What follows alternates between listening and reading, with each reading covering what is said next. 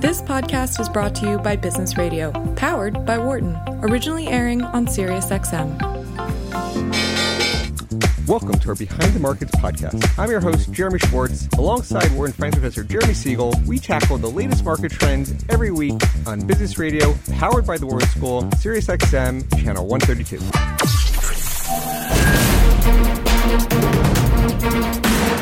Welcome to Behind the Markets here on Business Radio, powered by the Wharton School. I'm your host, Jeremy Schwartz, Global CIO at WisdomTree.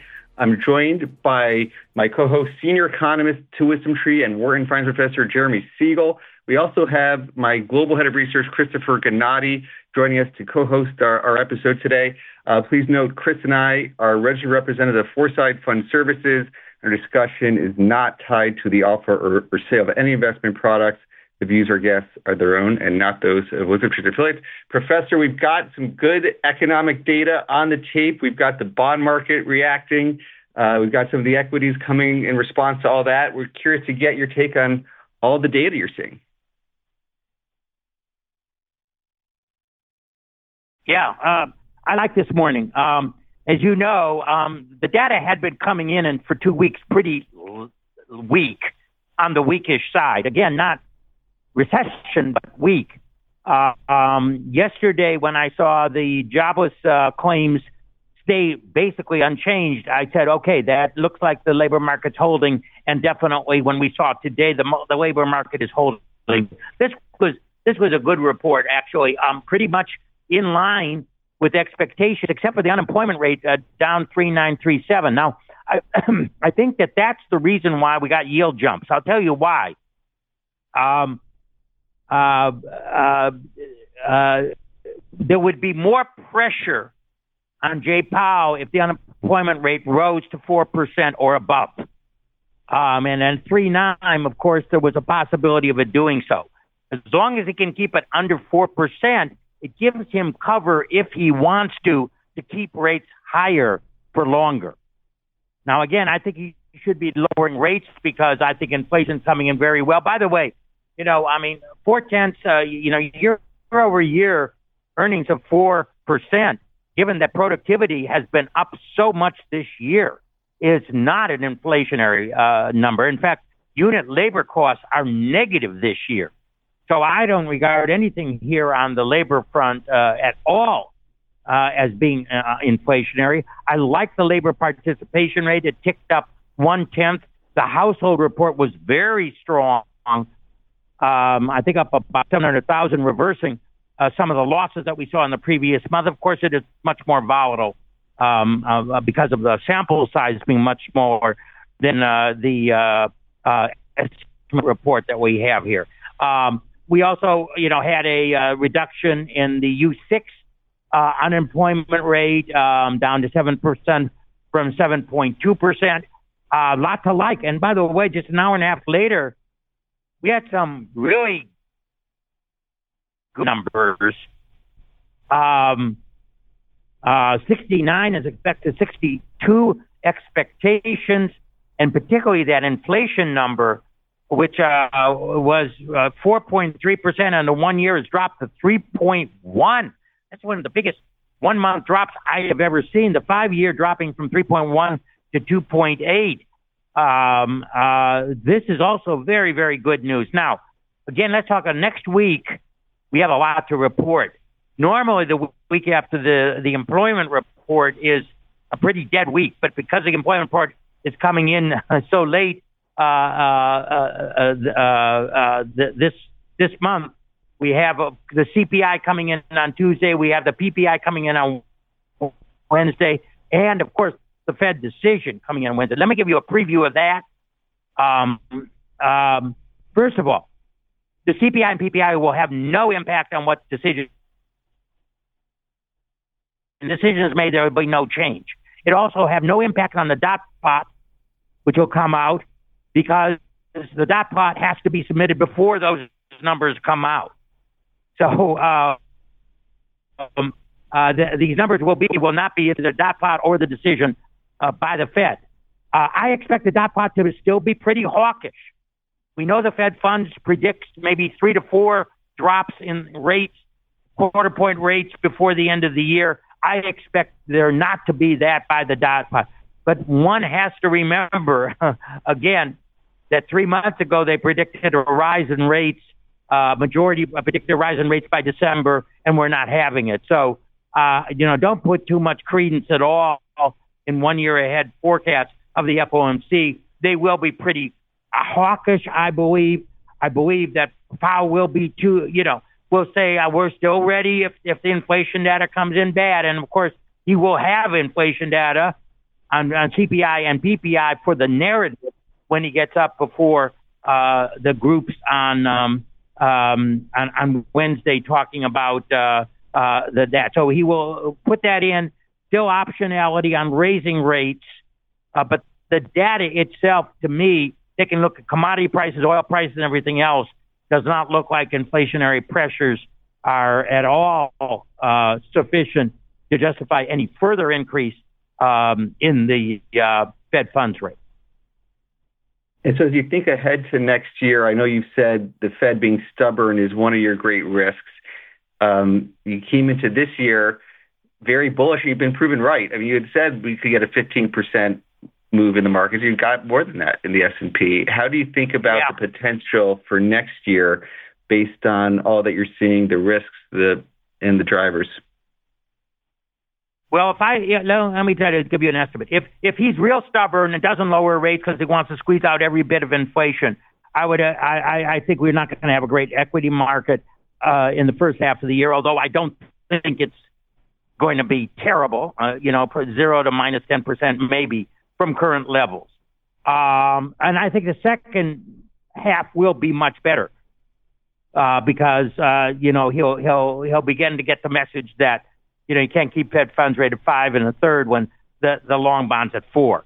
Um, if he begins to become very two-sided and says, I think I've done enough on inflation and we start moving down in the first half, we'll have a rally in the first half. And I think next year can be another 10 to 15% year. Um, given what I see on earnings and everything else, I think, I think the market is poised very, very well. I like the technicals of the market right now. Um, I think we can. I, I think we're going to have a higher December, very honestly, um, and I think that's going to extend into next year. Um, uh, only if the data starts coming in weak and he remains stubborn will that rally snuff out, in my opinion. So I do look for an increase again uh, in uh, stock returns, um, a decent, quite decent increase of uh, you know maybe in, you know, in the 10% range or so, and maybe more balanced between the so-called Magnificent Seven and the small and mid-cap stocks, certainly than it, it was in 2023. You, mentioned the productivity data coming in good. That was one of the other reports this week. Is that something you expect next year? We're going to continue with all this uh, more positive productivity data?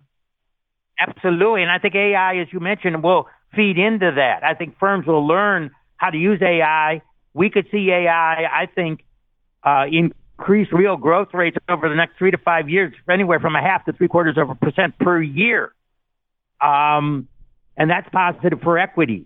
Um, so um, I, I, do expect productivity first to continue the bounce back from the dismal 2022, um, and I expect it to be actually spurred on by AI developments uh, in addition. So, uh, um, you know, both those factors, I think, will cause an increase in um, um, uh, stock prices. Well, Professor, very good. Thank you so much for kicking us off the show. Look forward to getting your reaction to all the big events uh, next week. Yeah, the FOMC and inflation reports. Lots, lots to talk about a week from today. Thank you so much. We'll talk again uh, soon. I'm going to turn my conversation over. We have again Chris Gannatti, Global Head of Research with Wisdom Tree, joining me with Uma Moriarty, who's uh, a, a, specialist at CenterSquare Investment Management. We have actually licensed a Center Square index for one of our modern economy ETFs for focus on the real estate sector. Uma is her firm is uh, a Philadelphia-based expert on all things real estate. Uma, welcome to Behind the Markets. Thanks for having me, Jeremy. So tell our listeners, you know, you, you heard a little bit of the professor's outlook. When you think about all these factors that are impacting real estate, it's been one of those places at the center of the storm of higher rates. We're going to talk all all the different factors, but give us your outlook for these these key things of what drives real estate pricing and your views on them. Yeah, and I, I think I agree with a lot of what was said, right? I as it relates to the impact that we've seen across the real estate market, which has really been driven by what's happened on the interest rate side of the equation across the economy. We do anticipate that rates will be higher for longer. I think we've really stepped out of an environment over the last, call it, five to 10 years where you had interest rates at really low levels, which drove pricing for real estate down um, pretty meaningfully. And from a cap rate perspective, right, when I say lower, we were talking about yields for real estate compared to yields across um, across the fixed income space. But as we have this new resetting of the debt environment, we do think that the 10 year yield probably lands somewhere closer to the 4% range when all is said and done. And that requires a bit of a repricing from a real estate perspective. We do think that repricing has happened across the public markets, um, so across the REITs pretty much globally, but we have not yet seen that happen in a meaningful way across the private market. So we do think as we look into next year, we're going to continue seeing a resetting of valuations across the private market, which is a great thing for people looking to deploy fresh capital into next year, right? You're getting to be able to invest at a reset basis. And then as we think about the opportunity set more broadly, that has already kind of happened across the across the public markets that have taken on a lot of the pain over the call, the last 18 months associated with rising rates. And so um, a little bit of tale of two cities here in terms of what the outlook looks like for public versus private real estate. You think about your home price, and it doesn't. You don't get a. I guess you can get an estimate on Zillow or Redfin or these sort of public services that gives you a the, the real time markings there, but you don't you don't see real time markings like you do in stock prices and REITs that are trading every day, where, where you can see that adjustment. But I, there is some of these you know concerns in the banking industry about all the loans they do to real estate and and that private markets in some ways is is that a concern you think people should have about banks all the lending they do to real estate and the big offices or any things there that that you think will get reflected in these private market pricings yeah, absolutely. I think that the debt environment is really going to be the driver for a lot of the resetting that we need to see across the private market. Um, you've probably heard, if if not, there is you know this wall of maturities of real estate debt expiring over the next um, couple years at elevated levels compared to what we normally see, and we were expecting some of that to even play out this year in 2023. But what we've seen is a lot of banks kind of extending and pretending, right? So you're seeing banks saying, okay, we'll just give you a little bit more time to kind of pay off your loan. Maybe you put in some fresh equity. We'll keep the rates the same. So there's a lot of banks working with their borrowers to try and figure out ways to to get through to the other side of this interest rate environment. Um, that being said, there are some issues that are more structural in nature, right? You mentioned office. Um, there are going to be office loans that just aren't going to make sense because you're going to have some issues with the asset itself there's a difference between that situation versus a situation where you have an asset, for example, call it a multifamily asset that is still performing, but you just have to kind of reconfigure some of the some of the financing associated with that to make sense in a new higher interest rate environment but you still have cash flows coming into that asset. The asset is still occupied. It's still performing, right? Very different situation compared to a low quality, you know, secondary, tertiary market type of an office asset that might be sitting, call it half vacant today, and the outlook doesn't look much better, right? As these leases start rolling, the, the occupancy levels of these assets might continue to decrease. And so there you have a much more structural, much more of a functional issue within that asset. So I think in terms of the real estate debt outstanding, you will have a little bit of a bifurcation associated with assets that are still strong and performing assets where you're able to kind of get through to the other side versus other types of assets that might have some more structural and functional issues ahead. No, I mentioned, um, you know, one of the ways we think, of, you know, we've licensed one of your indexes focused on the modern economy. Um, when you think about real estate applied to the modern economy, what does that mean to, to CenterSquare? Yeah, great question. Um, I mean, I'll I'll start maybe with the most obvious here in terms of AI, right? Okay. Um, you you heard about the impact that AI might have in terms of productivity for the economy. AI functionally, right, in order to generate these large language models that we're getting so much traction on and hearing so much about across industries, you have to train those large language models and then deploy those large language models. All of that computing that's required there happens at a data center. Data centers are a meaningful part of the listed real estate universe. Um, and that's an area that we are really bullish on, and we see a lot of runway for growth in, in the in the future. And maybe just to kind of take a step back, right? So there's when we think about AI and what that means o- over time, you first have to train that AI, like I mentioned, right? So the, that training is going to happen potentially in some of these uh, maybe secondary or tertiary markets where you're not really worried as much about latency, but you're really just trying to develop and train this large language model.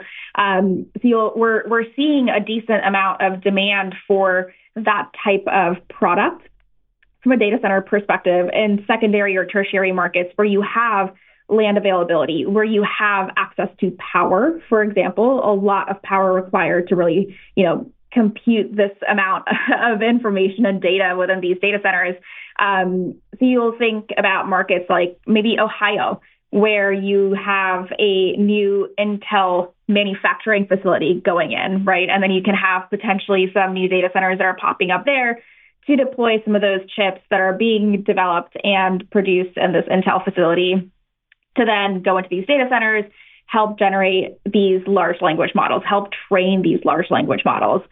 Those that they that AI once it's been trained up will then go into data centers that are much more network dense and have a lot of co-location. So when I say that, I'm talking about, you know, call it your your various cloud providers are in the same data center as all the different apps maybe that are using this data. Um, and these network dense data centers tend to be in primary markets for data centers, areas like Northern Virginia, the Bay Area, et cetera. Um, you want to be close to your end consumer. You're you're thinking about things like reducing latency, so you want to be as close to kind of that end user as possible. And in those types of primary markets, um, the REITs that own data centers have really a strong network that's been developed. Um, and so those are areas where you're continuing to see a lot of demand, demand that's growing. At the same time, there is a lack of power availability in those markets. And so you have this phenomenon, if we go back to kind of Econ 101, from a real estate perspective of rising demand, restricted supply, and so you're seeing a lot of pricing power. And so we think that's going to be an area that will continue to benefit from from the kind of this proliferation of AI. That, uh, that is definitely the key focus, and I'll bring Chris here in one second. I know he's chomping with uh, this discussion here, but you know, the, with so much excitement, and again, even just overnight, we saw news of Gemini from Google come out and sort of trying to compete with ChatGPT. Everybody's excited. You've got Grok from Twitter and X at the Elon's platform coming out with their own AI models. Everybody's launching these AI models. And all right, so this excitement, does it lead to pushing up prices? There was a famous short seller Jim Chanos, who actually I think just closed his funds, and he was sort of famously short some of these data centers, presumably on a valuation concern. But how do you think about the valuations versus growth rates in this sector that is the prime topic of the day? Yeah, that's a great question. You know, we have um, seen some strong performance out of these out of these REITs that are focused in data centers precisely for this for this question, right? Um, that being said, if you compare the performance of the REITs here to some of the tech companies that are involved in this, very different situation. They have not outperformed and run nearly as much as some of these other tech companies. Um, and if you think about kind of the fundamentals that drive some of the impacts from a real estate perspective, right? You're talking about things like land availability or scarcity. These REITs that have already developed data centers and developed those high network dense types of properties, there is a very significant moat around those types of assets. Those are irreplaceable assets. it takes years and years and years to develop the density within some of these assets. And you'll only really find one or maybe two of these assets per market. Once you have that network dense asset, you can't really create a new one. And so they have a really strong moat around their existing platform. The other thing that I'll say is that if you think about these um, these data center REITs that have global platforms, that platform value is really, really incredible. And it's not only just associated with AI, but just the general digitalization of the global economy that we're seeing in terms of the growth in cloud computing and, and all of that, right? It's it's become one of these must-haves for any company is thinking about how you're integrating data and management and computing to make yourself more efficient. Um, and these global platforms that the REITs offer are are really really phenomenal. Whereby a company like a Microsoft can go to one of these companies and say, "Hey, you know, we need capacity to deploy across these five or six markets," and you can go to one platform and have that type of a solution. And so these these REITs, in addition to having just irreplaceable assets, have really really strong platforms that are global in nature that have the capacity to really get on, um, you know, develop these relationships with cloud providers, et cetera, as as as data continues to grow and proliferate in our everyday lives. And I and I know it's uh, it's probably difficult because uh, many of us naturally see the news on something like Gemini. We see the news on the cloud providers uh, we'll think of 2023 as the year really of NVIDIA.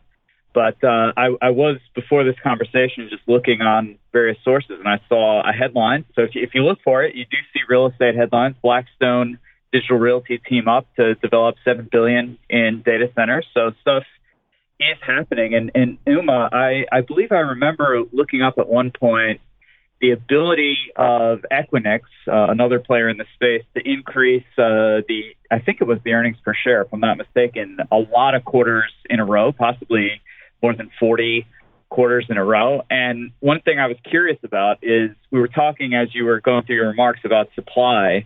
When you think of the rates that these players are able to charge the tenants, and the tenants, I tend to think of the tenants as those people who are buying the NVIDIA chips that we're hearing about all the time they need to put those chips somewhere. They're putting them in these data centers. But are the rates that are being charged to the people using the data centers, are they going up with inflation? Are they going up more than inflation to sort of reflect the fact that there is this limited supply? And you imagine it's only getting more valuable as we, as a society, just put more and more and more data through these pipes? Yeah, so we are seeing strong rental rate growth and organic rate growth for these data centers. And I will say that's happening for the first time in a long time. Something else to know with these data centers is that, you know, if you think about the rate at which technology continues to improve, right? All these new chips that NVIDIA is producing, the efficiency of these chips continues to increase. And in order to actually power these new chips, you need an increased amount of power. The, the technology itself is rapidly changing. And so you've seen data centers also evolve over time to accommodate for this change in technology. Because of that, you've consistently seen additional data center space come to the market that has kept rate growth pretty muted in the past. Today, what we're experiencing is this massive increase in demand and supply that just cannot keep pace with it because functionally in these core top tier markets, you just do not have the infrastructure built out for enough power to be coming to these data centers fast enough to satisfy the level of growth in demand. And so because of that structural impediment for new supply, you are seeing rate growth in these data centers, unlike the data center space has seen in the last 20, 25 years, right? So that is a very different story today than it has been even five years ago, where you were see you were able to see supply kind of keep pace with demand. Completely different picture today. And, and I know I, I admit, uh, being based in the U.S., I pay a lot of attention to the U.S., and I know there are some uh, some big locations like in uh, Virginia near Washington D.C. But was just curious to get your perspective on anything you might have seen or CenterSquare might have seen on, on data centers outside the the U.S., uh, s- similar types uh, of trends, utilization, maybe even more utilization, just to you know recognize that when when we're looking at the space and, and when we're thinking of the strategy, we are applying a, a global perspective. It's certainly not U.S. only. Absolutely. We are seeing an increased need for data centers and an increased desire to deploy capital across the data center real estate space globally. Um, that's a phenomenon that's happening across some major markets in Europe. You mentioned the Blackstone deal that included some markets in Europe as well. You are seeing a lot of um, need for data centers and deployment of capital across the Asia Pacific region as well um, definitely not something that is limited to the U.S. As you mentioned, it is a global phenomenon as we are seeing kind of this digitalization, like I mentioned, of the global economy, where you're just in, you're seeing the increase in the usage of data um, in a, in a pretty meaningful way across the world. Um, if you think about even just you know the amount of YouTube streaming or Netflix or whatever it may be, just the streaming of data and content the access to it across our smartphones. I mean, all of this data generation and and and data transportation and computing that is required is growing at, at really meaningful and exponential rates here at this point. Um, and and we just need more data centers to keep pace with that. Uh, not not surprisingly, Chris and I think alike, and I was I was starting to think about this international opportunity, and just to, expand on that for a moment is, you know, we, we in the in the public broad equity markets, we don't have as many big magnificent seven tech stocks in the U.S. And so sometimes people look at the S&P 500 biased by these larger tech players. They look at Europe, they look at Japan. These foreign markets are much cheaper, uh, much lower valuations. Does that port over when and you think about real estate, you think about interest rates globally. I think Japan with the lowest rates around the world uh, Europe is lower than the U.S., but not, you know, quite, you know, they've, they've been hiking rates the short end too. How, how do valuations around the world compare? How do you think about it for, for the opportunities ahead? Yeah, so I think the the discount we are seeing across the U.S. REIT market from a valuation perspective, if we compare REITs to kind of the underlying real estate from a private market lens, um, it's it, you know REITs screen cheap kind of across the board, except for a couple markets in Asia Pacific. Like you mentioned, the interest rate environment there is just is is starkly different, right? Um, so markets like Singapore, for example, screen a little bit expensive, but I would say broadly speaking, across Europe, across the U.S., um, you are seeing REITs from the listed market perspective at a pretty meaningful discount compared to where you might see those same assets trading and valued in the private market.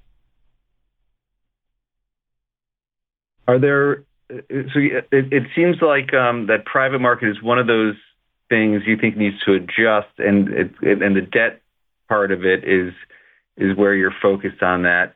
Um, is there a catalyst? Is it just the, timeline, the extensions of the timelines? It's all tied to rates and the refinancing of, of loans? It really is. I, I think that we need to have a bit of a reacceleration also just in the transaction market, right? The issue currently, if you think about transactions across the private market, that by the time you get to due diligence and you go through, learn about the asset, get all the information, talk to a lender, get financing under contract and then you're going back to your investment committee presenting these things. I mean, we're seeing the the rates from a borrowing perspective change so dramatically just over the last call it month, right? We've seen a meaningful shift in the 10-year treasury yield and how lenders are thinking about pricing debt that your transaction econ if you think about just the economics of, of the deal that you're presenting to IC, it's changing week over week pretty meaningfully. And so when you have that sort of an environment, you're kind of just sitting there on, the private side with your hands a little bit tied because you don't know where things are shaking out. And so you, we need a little bit of stability across the debt market for the private market from a transaction perspective to really open up. Once the transactions increase in speed and velocity and volume, you're going to be able to see more comps that allow appraisers on the private side then to mark assets in an appropriate way. And so we just we need a little bit more stability for that transaction market to open up for that to really accelerate in a meaningful way.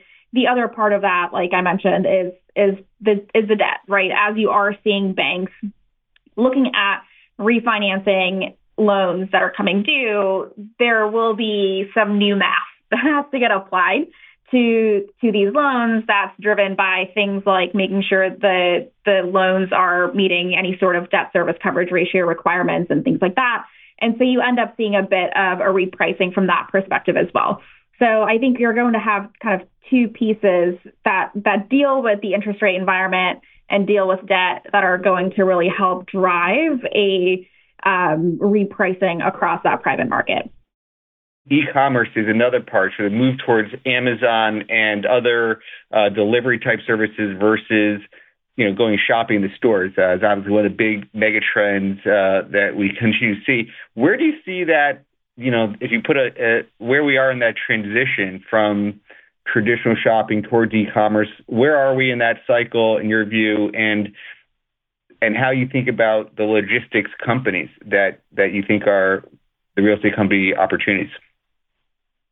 Yeah, I, I think we've kind of watched this evolution of the supply chain to to meet the consumer demand from just a spending habit perspective for a while.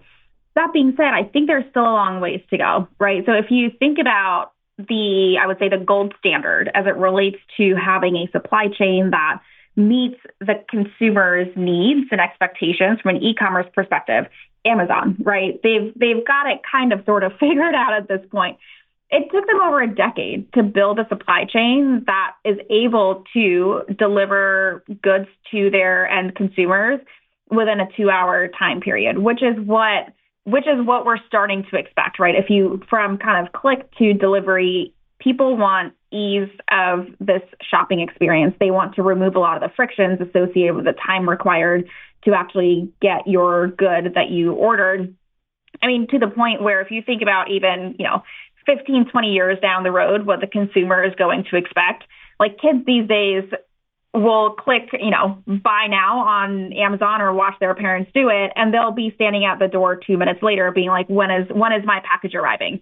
Right. So as you, as we see these consumers that are spending money over time shift more towards kind of that millennial cohort, more towards the Gen Zs and even younger, over time, our expectations are going to be to receive our things faster, whenever we want them, wherever we want them. And that requires a pretty meaningful build out of the supply chain.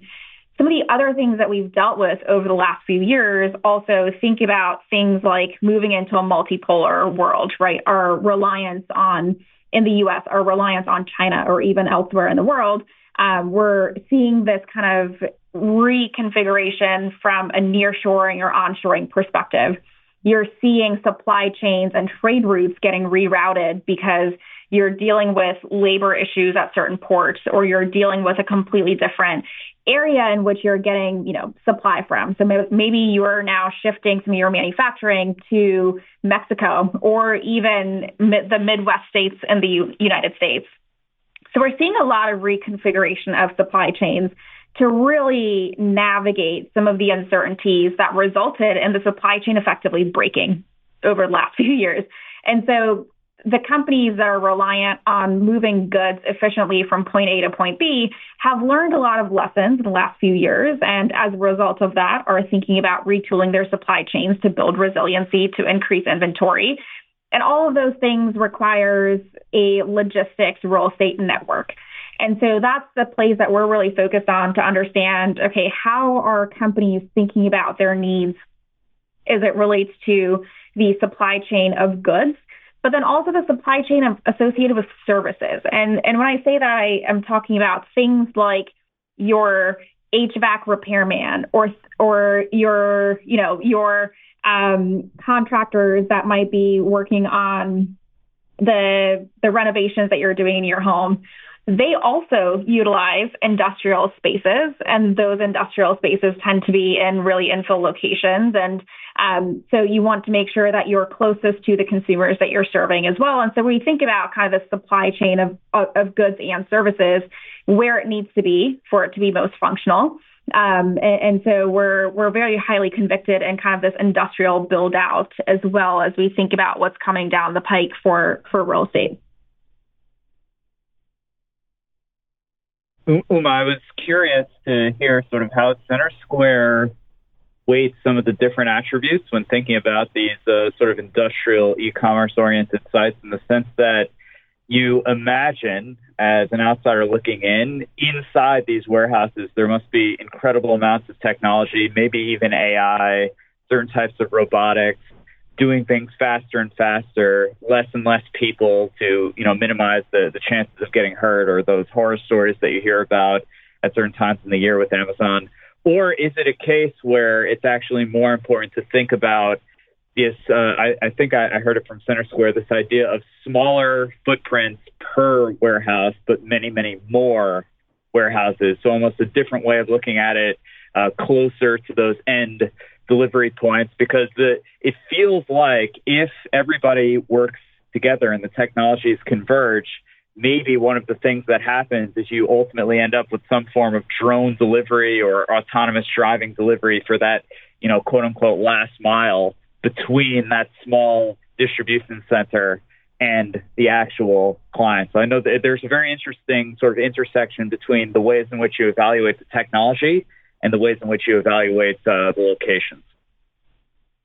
Absolutely. And I think the amount of uh, capital that you're seeing deployed across technology solutions in the supply chain space, phenomenal. There are some really, really interesting and unique solutions that are coming out of a lot of work that's being put into this. Um, as it stands today, those technology solutions don't necessarily exist right at scale, but they're getting there. We're working on finding ways to make this a much more efficient process. Um, whether it's driverless vehicles, as you mentioned, right? So it's if you think about the overall supply chain, about 5% of that cost is associated with the rent for the spaces that you're occupying. The other 95%, a large part of it is transportation and labor. And so as you think about companies that are really trying to make their supply chains more efficient from a cost perspective, they're really re- trying to reduce their transportation costs. That's one of those big things. And so one of the reasons why we're so bullish on industrial spaces and infill locations, and when I say infill, I'm talking closest to that end consumer, is because those infill locations allow you to minimize your last mile transportation cost to your end consumer. And that is such a large part of the current cost structure for supply chains that that's where you're seeing a lot of deployment across these the, across the supply chain build out. Um, so we feel really strongly about that. Um, the other thing that I will say also in some of those infill markets, again, st- taking a step back and thinking from a real estate fundamental perspective, and you think about supply and demand the what I just mentioned is is a big reason as to why we're seeing an increased level of demand for these infill types of logistics and distribution warehouse spaces. And on the other side, we're continuing to see that supply in infill submarkets actually decrease. You're seeing a lot of these logistics and industrial types of spaces in infill submarkets get demolished and reconfigured into multifamily or some other higher and better use. And so over time, the supply picture is actually seeing, you know, some of the space being taken out. So you're seeing negative supply, positive demand, so really strong pricing power. And so these are the types of things that we think about in terms of, okay, what are structural demand drivers that are increasing demand and mixing that in with areas where we see fundamental, uh, you know, supply restrictions effectively to create this, I would say, asymmetric payoff from a real estate perspective, where you have a, a much stronger upside potential driven by these fundamentals of higher supply, I mean, um, higher demand and lower supply.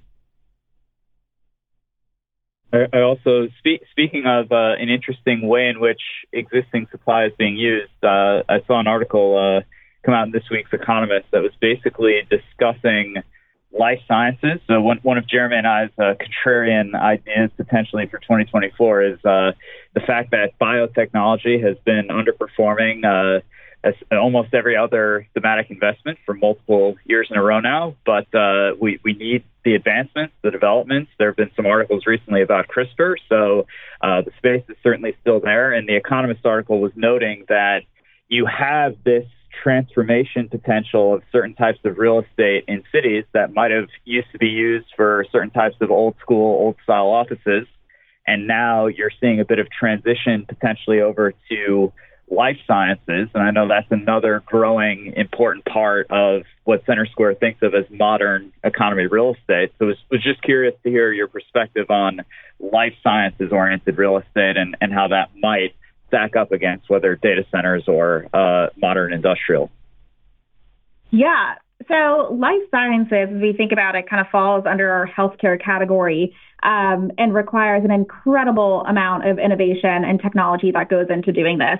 And if you think about just the fundamental need for additional R&D associated with new tech, new treatments and therapies, there are 10,000 people that are turning 65 every single day in the US alone. If you think about the aging population of the entire world, whether it's across the US, whether it's in an economy like Japan, we have this massive demographic wave that is pushing the existing people in this world into an older, needs based type of an age where you're going to have a lot more health concerns and health issues that come up. And we need just better and more sophisticated treatments to really deal with this aging population. All of that is happening within life sciences lab spaces. And so you are continuing to see a decent amount of demand coming through for these types of spaces. Um, I will say that there is a lot of supply that is coming in to meet that demand at the moment, um, which actually creates a really compelling valuation story, I think, here for life sciences lab space across the REIT world. Um, we've seen these REITs similar to what you've seen across the biotech space, right? Sell off because of some concerns associated with the level of demand, some concerns associated with the level of supply.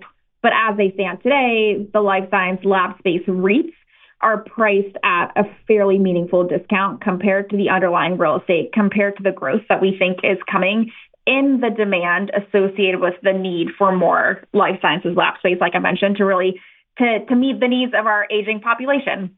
So that's another one of those areas. And if we go back to even thinking about, you know, what AI can do, the impact of artificial intelligence and the way that we can actually develop and accelerate the the positive health outcomes globally is really meaningful. So I think you're going to see a lot more impact from AI really driving better health outcomes. And a lot of that research, again, has to happen somewhere. It happens in a real estate space. That real estate space is going to be a life sciences lab space. So we feel we feel good about the long term um, you know outlook associated with that with that real estate type as well.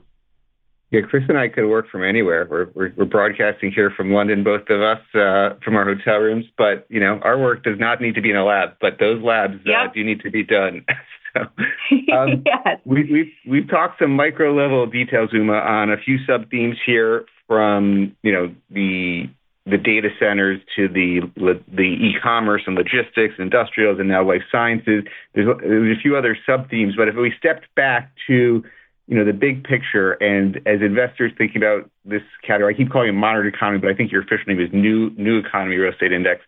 For the the broad trend, you know, maybe frame how you think about I you know, people often think about real estate for their dividends, their cash flow, yields, growth, valuation changes, sort of main drivers of return. So how do you think about the metrics overall, framing the opportunity today versus some of its averages long term? Like what do you think how do you think about the overall asset class? Yeah, I think that's a really interesting question. And I think that the REIT market and the listed real estate market is in a completely different place compared to what a lot of people might think in terms of private real estate investing. What we have seen in the REIT universe over the last economic cycle is that you've seen this emergence of niche, unique property types and asset classes and platforms, which I think is super important, that really cater to the shifting and evolving ways in which we utilize real estate. If you think about, right, you just mentioned you can work from anywhere. That that capacity is really facilitated by the fact that we can have this conversation over Microsoft Teams, and that conversation is powered by uh, all the computing that's happening in a data center However, in order to do this, we today no longer have to be physically present in an office building in a conference room to have this conversation. So if you think about what the core real estate is that we really need today in today's economy, it's not the core real estate of 10, 15 years ago, where office might have been a key part of what we would consider to be core.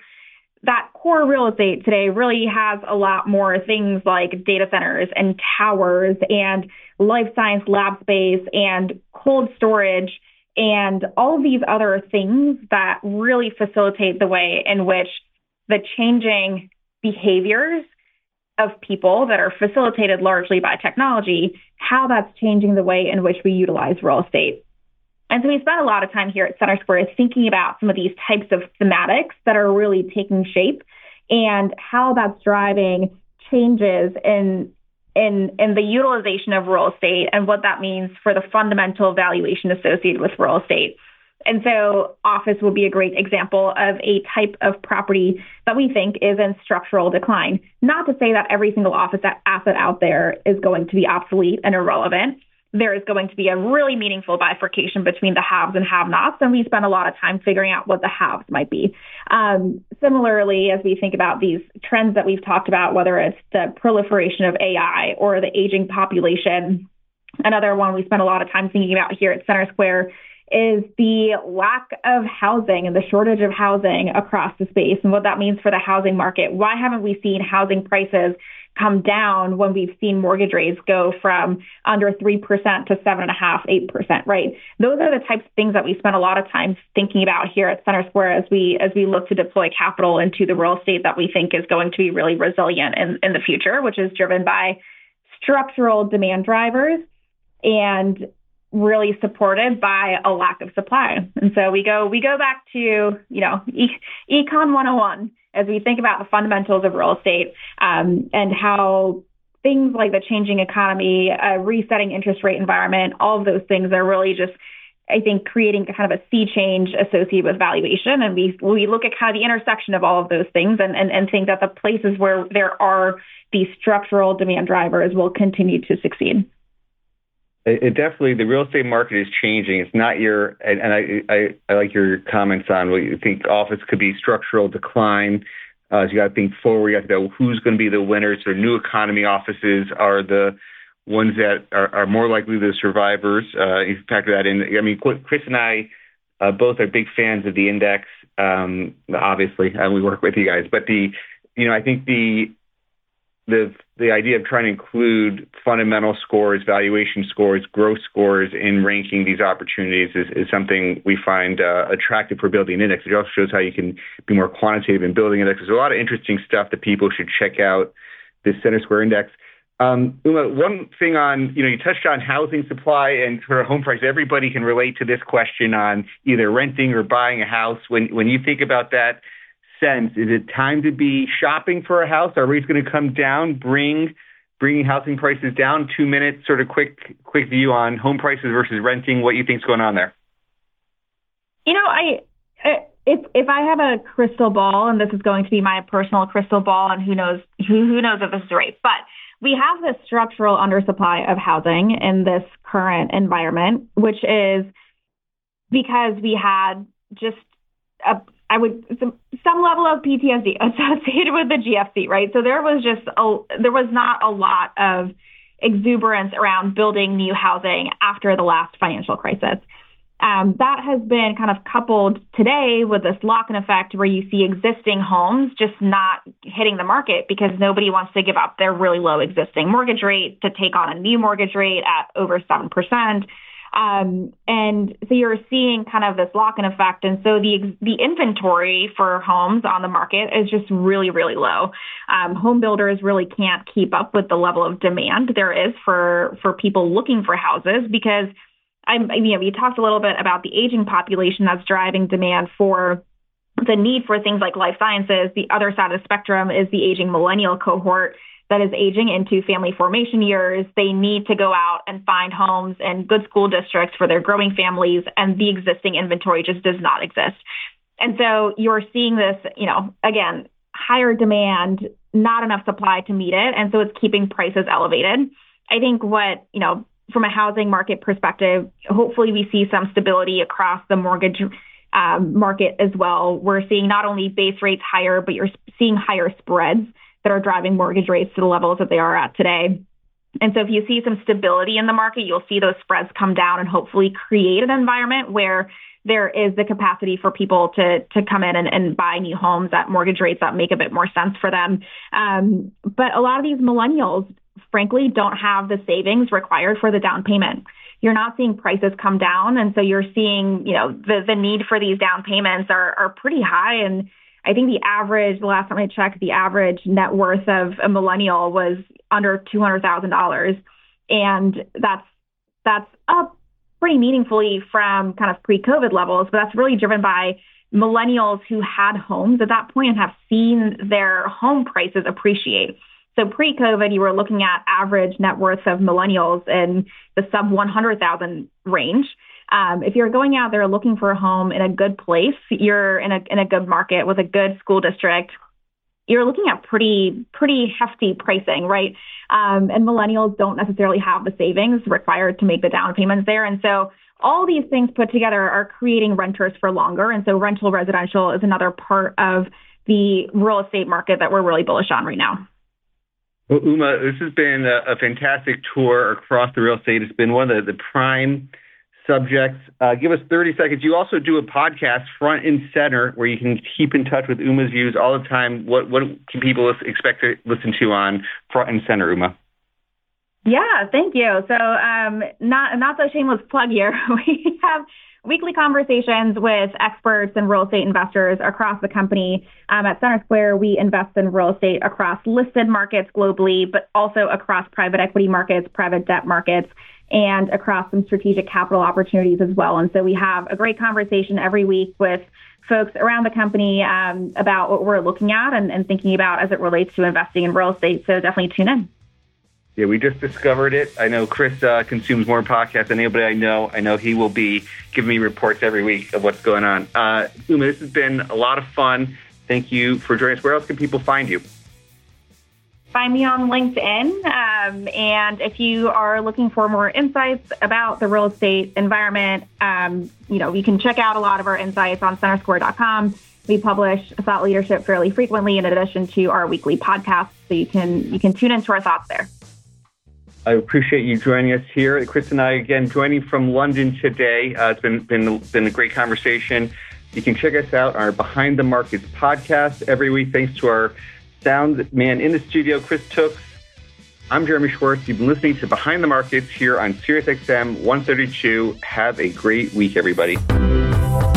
Thanks for listening to the Behind the Markets podcast. If you want to learn more about WisdomTree, visit wisdomtree.com. You can also follow me on Twitter at Jeremy D. Schwartz. I'd like to thank Patty Hall for producing our live program on SiriusXM channel 132 and our podcast producer Daniel Bruno. Join us next week for another edition of the show. Insight from Business Radio, please visit businessradio.wharton.upenn.edu.